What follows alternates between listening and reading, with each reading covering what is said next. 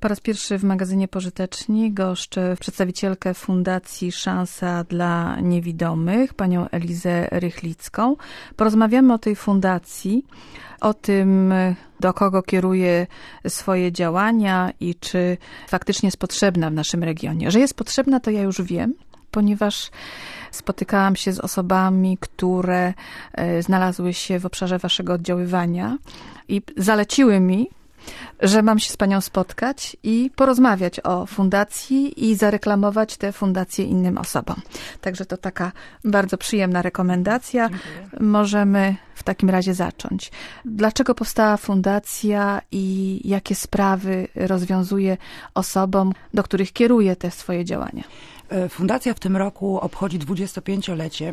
Jej e, prezesem, założycielem jest pan Marek Kalbarczyk, który jako osoba niewidoma doskonale wie, jakie są potrzeby, jak e, taka dobra rehabilitacja osób z dysfunkcją wzroku działa na, na życie w społeczeństwie. Nasz oddział tutaj w Szczecinie jest ostatnim oddziałem, jaki powstał w Polsce, także nasz oddział ma dopiero 3 lata i zajmujemy się przede wszystkim taką właśnie rehabilitacją. Pokazujemy nie tylko osobom niewidomym, jak nowoczesne urządzenia mogą im pomóc w dniu codziennym, ale też e, szkolimy i młodzież e, zdrową, zdrową jak pomagać, jak te osoby rozpoznają kolory, co potrzebują, jak się wobec nich zachować.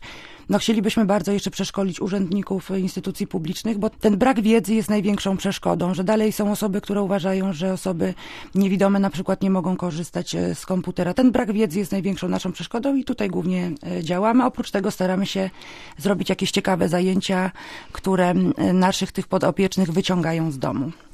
Pierwszy raz zetknęłam się z takim bezpośrednim działaniem e, fundacji, kiedy realizowałam reportaż opowiadający o niewidomych, którzy jeżdżą na tandemach razem mhm. ze swoimi przewodnikami. I tutaj okazało się, że i widzący, i niewidzący mogą razem spędzać e, czas i mogą e, wzajemnie sobie pomagać, bo na tej współpracy podczas jazdy na tandemie e, korzystają też osoby widzące, ponieważ okazuje się, że niewidomi są bardziej wrażliwi na otoczenie, inaczej odbierają i czasami szybciej ten bodziec do nich dociera niż do osoby widzącej, która jednak swoją całą uwagę kieruje na to, co widzi. Współpracujemy z niewidomymi na tandemach. Ja sama pamiętam, chyba rok temu byłam na tym rajdzie z okazji Dnia Kobiet. Popróbowałam jeździć na tandemie. Jest trochę, e, no nie jest łatwiej, jednak to jest jakby przesiąść się z małego samochodu do, do większego. Ten łuk skrętu jest e, cięższy, ale e, to jest doskonała nie tylko rozrywka, sport, to jest niesamowita integracja, bo my uczymy się tym osobom, trzeba po prostu wcześniej powiedzieć na przykład, że jest wzniesienie, że, że tam za 30 metrów będziemy skręcać w prawo czy w lewo, trzeba po prostu jakby być tymi oczami też z tyłu. I najważniejsze oni, opowiadać, co jest z boku, I tak? tak? i oni słuchają i mają pytania i też sami mają spostrzeżenia, także to jest e, niesamowite. Ja tu przyniosłam do studia również e, kalendarz, gdzie też jest zdjęcie niewidomych na tandemach, jako tak współpracujących z nami. Kalendarz w ogóle przedstawia aktywność ludzi z dysfunkcją wzroku. Również prowadząc te szkolenia w szkołach, my mówimy, że, że taka fundacja jest, że bardzo często brakuje e, tych przewodników, że osób niewidomych jest bardzo dużo, znaczy może nie bardzo dużo, ale są chętni, a czasami jest tak, że, że stoi tandem i nie ma kto pojechać jako pilot. Jako ten przewodnik. Jako przewodnik, ale no, rozmawialiśmy i z Wydziałem Kultury Fizycznej i też z takimi, bo nie trzeba być sportowcem, to po prostu trzeba e, chcieć i tych akcji wyjazdowych jest naprawdę dużo. Są wyjazdy takie malutkie, jak e, już nie pamiętam jak to się, rowerowe podróże małe i duże, kiedy jeździliśmy po na przykład e, stadionach w Szczecinie i było każdy stadion omówiony, kiedy powstał, kto się nim teraz zajmuje. Są też wyjazdy takie dalekie, tam po, po 60 kilometrów. Ci nasi niewidomi tam nawet pojechali na południe Polski, czyli takie wyjazdy, gdzie e, ja mimo szczerych chęci już e, nie nadaję się na pewno. Ale też właśnie podczas tego wyjazdu na południe okazało się, że w takich miejscach atrakcyjnych turystycznie jest spora oferta dla osób niewidomych, niewidomych i niedowidzących że dzięki opisom e, w języku Braille'a niewidomi mogą e, też odwiedzać muzea, ale także mają szansę dotykania eksponatów, gdzie na przykład osobie widzącej nie wolno, ale im mhm. pozwalają. W Gdańsku była tak. właśnie wystawa pod tytułem Prosimy dotykać eksponatów. My tutaj również prowadzimy w Szczecinie e, rozmowy, bo tu właśnie nie chodzi tylko o te ścieżki naprowadzające, ta droga, żeby była. Te osoby muszą wiedzieć, dokąd doszły. Tutaj jest potrzebny Braille na poręczach, na przykład na schodach, dokąd te schody prowadzą. Braille jest potrzebny na tabliczkach, e, co w danym pokoju się znajduje, jak również e, takie plany tyflograficzne. My akurat mamy w Urzędzie Miasta Szczecin, mamy, mamy na dworcu. Tych planów powinno być jak najwięcej, żeby ci niewidomi doskonale wiedzieli, dokąd doszli. I no my możemy, jeżeli są jakieś muzea chętne, my możemy pomóc y, rozwiązać problem właśnie dostępności. Można przedstawić za pomocą dotyku, y, rzeźby, malarstwo, y, no wszystko praktycznie. To jakby jest, my to głosimy. Chcemy, Czyli żeby społeczeństwo wiedziało, że to jest... przestrzeń. Tak jest. Tak jest, żebyśmy mogli właśnie dotykać. Tutaj ukłon w stronę na przykład Muzeum Przełomy, które jakby nie jest dostosowane, w sensie nie ma, nie ma tego, e, tego braila, nie ma ścieżek naprowadzających, ale my jak idziemy z grupą, zgłaszamy i te rzeczy, które na ogół są niedostępne, to osoba niewidoma e, mogła dotknąć. Ewelina e, Miernik, która była również waszą podopieczną w siedzibie TWK, razem z mamą wykonała takie tabliczki, na których w języku Braille'a jest opis, y, jaki to jest pokój, co się w nim załatwia, ale także y, wypaliły w drewienku numer pokoju, także jak ktoś nie zna języka Braille'a, a ma słaby wzrok, to po literkach palcem sobie przejedzie i mhm. odczyta. Także ona też u was się nauczyła tego, jak dostosować przestrzeń do osób niewidomych i niedowidzących. Ewelina przede wszystkim wyszła z domu. Ona również robiła nam takie tabliczki, nie nam, dla, dla wszystkich, tabliczki uczące alfabetu Braille'a, gdzie na początku za pomocą ziarenek ryżu uczyła tego dotyku, obrajlawiała, tak może dużo powiedziane, ale kostkę Rubika też, żeby można było rozpoznawać e, no, kolory, dla nas kolory, a dla tych osób po prostu oznaczenia brajlowskie. Także Ewelina e, to jest taki przykład e, niesamowitej przemiany z takiej dziewczyny, która, która się bała, która się wstydziła, która dużo czasu spędzała w domu. Ona wyszła na ulicę, jest bardzo aktywna i jest również w naszym kalendarzu jako przykład takiej aktywności. Ważne jest, żeby e, sami niewidomi zgłaszali potrzebę dostosowania tej przestrzeni do swoich możliwości, do tego, aby oni mogli się przemieszczać bez problemów. Osoby widzące na przykład no, nie mają świadomości, bo tak jest jesteśmy uczeni, no niewidomy idzie z białą laską. I on sobie tam tą laską namierza tą przestrzeń i może wędrować po mieście, ale okazuje się, że niewidomy uczy się tej trasy tak. na pamięć. Tak. I jeżeli coś zmienimy w tej tak. jego trasie, to albo się przewróci, albo się zgubi. Gubi takie roboty na drodze, takie przestawienie e, kosza na śmieci czy kwietnika, to gubi zupełnie, e, gubi ich. E, no oni po potrzebują takiej informacji, także wszelkie remonty powinni pierwsi o tym wiedzieć, bo wychodzą z domu. My mamy takie osoby, które, znaczy my mamy, my, my jako fundacja nie zbieramy jakichś składek członkowskich, ale współpracujemy z wieloma osobami, które przemieszczają się nie tylko po Szczecinie, to nie jest tylko praca dom czy, czy szkoła dom, które wyjeżdżają i i to dostosowanie powinno być jeszcze większe. Czyli czasami sobie tak bez zastanowienia zmieniamy przestrzeń i nie wiemy, ile szkody czynimy takim To jest kwestia rozmów, działaniem. dialogu, tak, żeby, żeby brać tą grupę pod uwagę, bo te osoby coraz częściej chodzą już same. To nie są osoby, które potrzebują rodziców czy, czy opiekunów. One chcą wychodzić, tylko nie mają jeszcze możliwości wszystkiego załatwić po swojemu. Nawet gdyby chcieli samodzielnie chodzić, to właśnie czasami im to uniemożliwiamy. Tak. Fundacja Szansa dla Niewidomych nie tylko oswaja przestrzeń, ale także, tak jak powiedzieliśmy, chce dać możliwość niewidomym wejścia do muzeów, do teatrów. Ale co jeszcze? No oprócz tego robimy e, różne akcje. Ja tutaj w Szczecinie, możemy powiedzieć, w zeszłym roku zrobiliśmy kurs barmański, który cieszył się naprawdę taką dużą sławą. Robimy również zajęcia z rękodzieła, gdzie rękami nasi niewidomi sami tworzą e, fajne rzeczy i z filcu, i z dekupaż, i i z florystyki na przykład. W przyszłym tygodniu będą takie zajęcia, planujemy jeszcze e, basen, siłownię.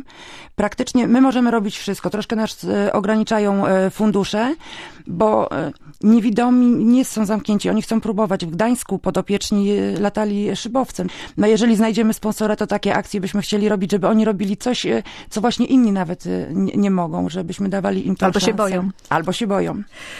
Dziewczyny... Nasi podopieczni bardzo często mówią, nie widzę przeszkód. To jest kultowe zdanie, że oni się nie, nie boją, bo nie widzą tych przeszkód. Kiedy rozmawiam z dziewczynami, które mają problem ze wzrokiem, niedowidzą albo nie widzą, to najczęściej mówią tak, najbardziej to się boję, że ubiorę się niewłaściwie.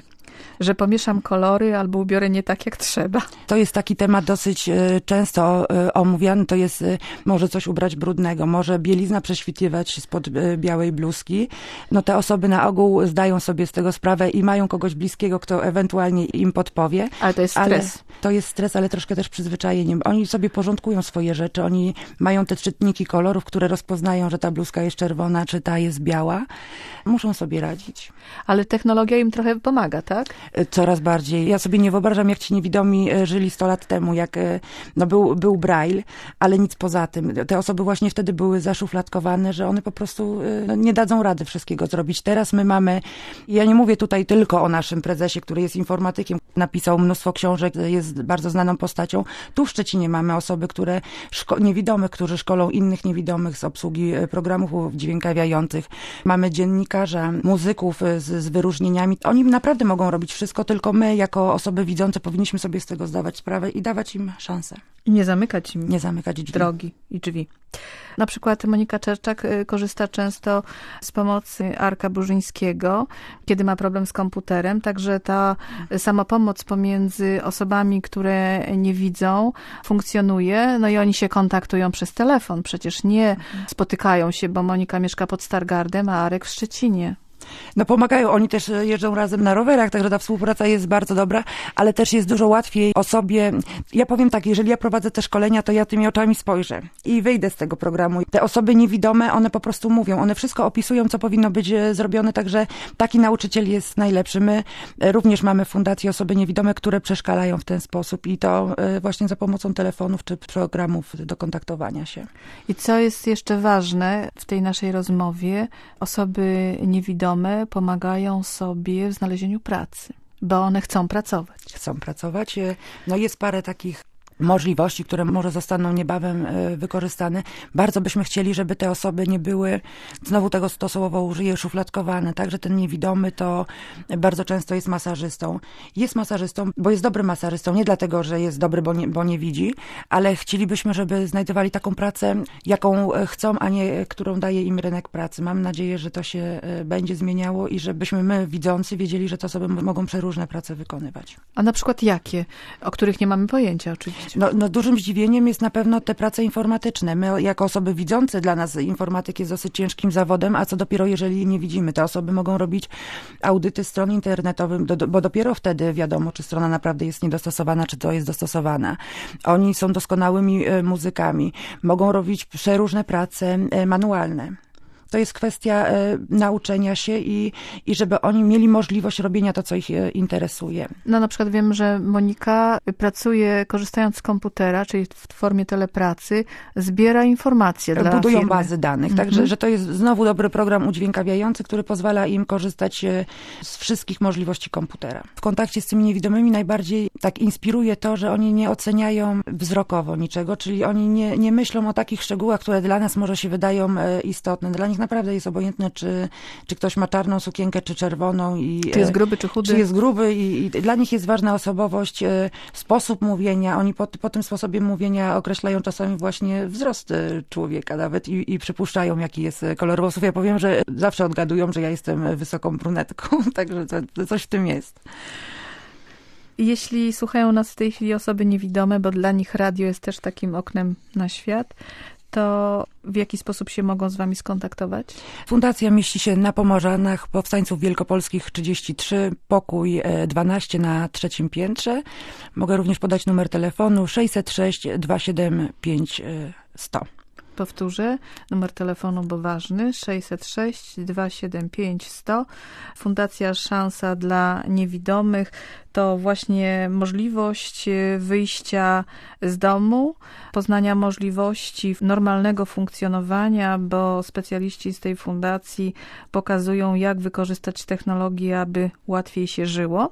A gościem magazynu była Eliza Rychlicka z tej fundacji. Mam nadzieję, że to była nie ostatnia wizyta w studiu, że będziemy Bardzo się częściej się spotykać i rozmawiać o tym, jak zmieniać świat dla osób niewidomych i niedowidzących. I oczywiście zapis naszej rozmowy dostępny będzie na stronie internetowej magazynu, adres www.radioszczecin.pl ukośnik pozyteczni w zakładce podcasty. Jeżeli mogę coś jeszcze dodać, e, my nie tylko prowadzimy te warsztaty, również pomagamy w doborze sprzętu. E, zapraszamy do fundacji, gdzie można zobaczyć, jak wyglądają gry dla niewidomych, e, przeróżne programy. Ostatnio się zwróciła do nas mama, która ma malutkie dzieci z, z poważną dysfunkcją wzroku, także staramy się pomagać wszystkim. I w tej naszej grupie podopiecznych nie są tylko, chociaż nazwa wskazuje Fundacja Szansa dla Niewidomych, to nie są tylko osoby niewidome, to są osoby z dysfunkcją wzroku i ogromna grupa seniorów, która to właśnie nie, nie widzi tych cen w sklepach coraz trudniej jest y, im żyć. Zapraszamy wszystkich serdecznie. Zapraszamy. Przypomnę adres Powstańców Wielkopolskich 33, pokój numer 12 na trzecim piętrze, telefon 606 275 100.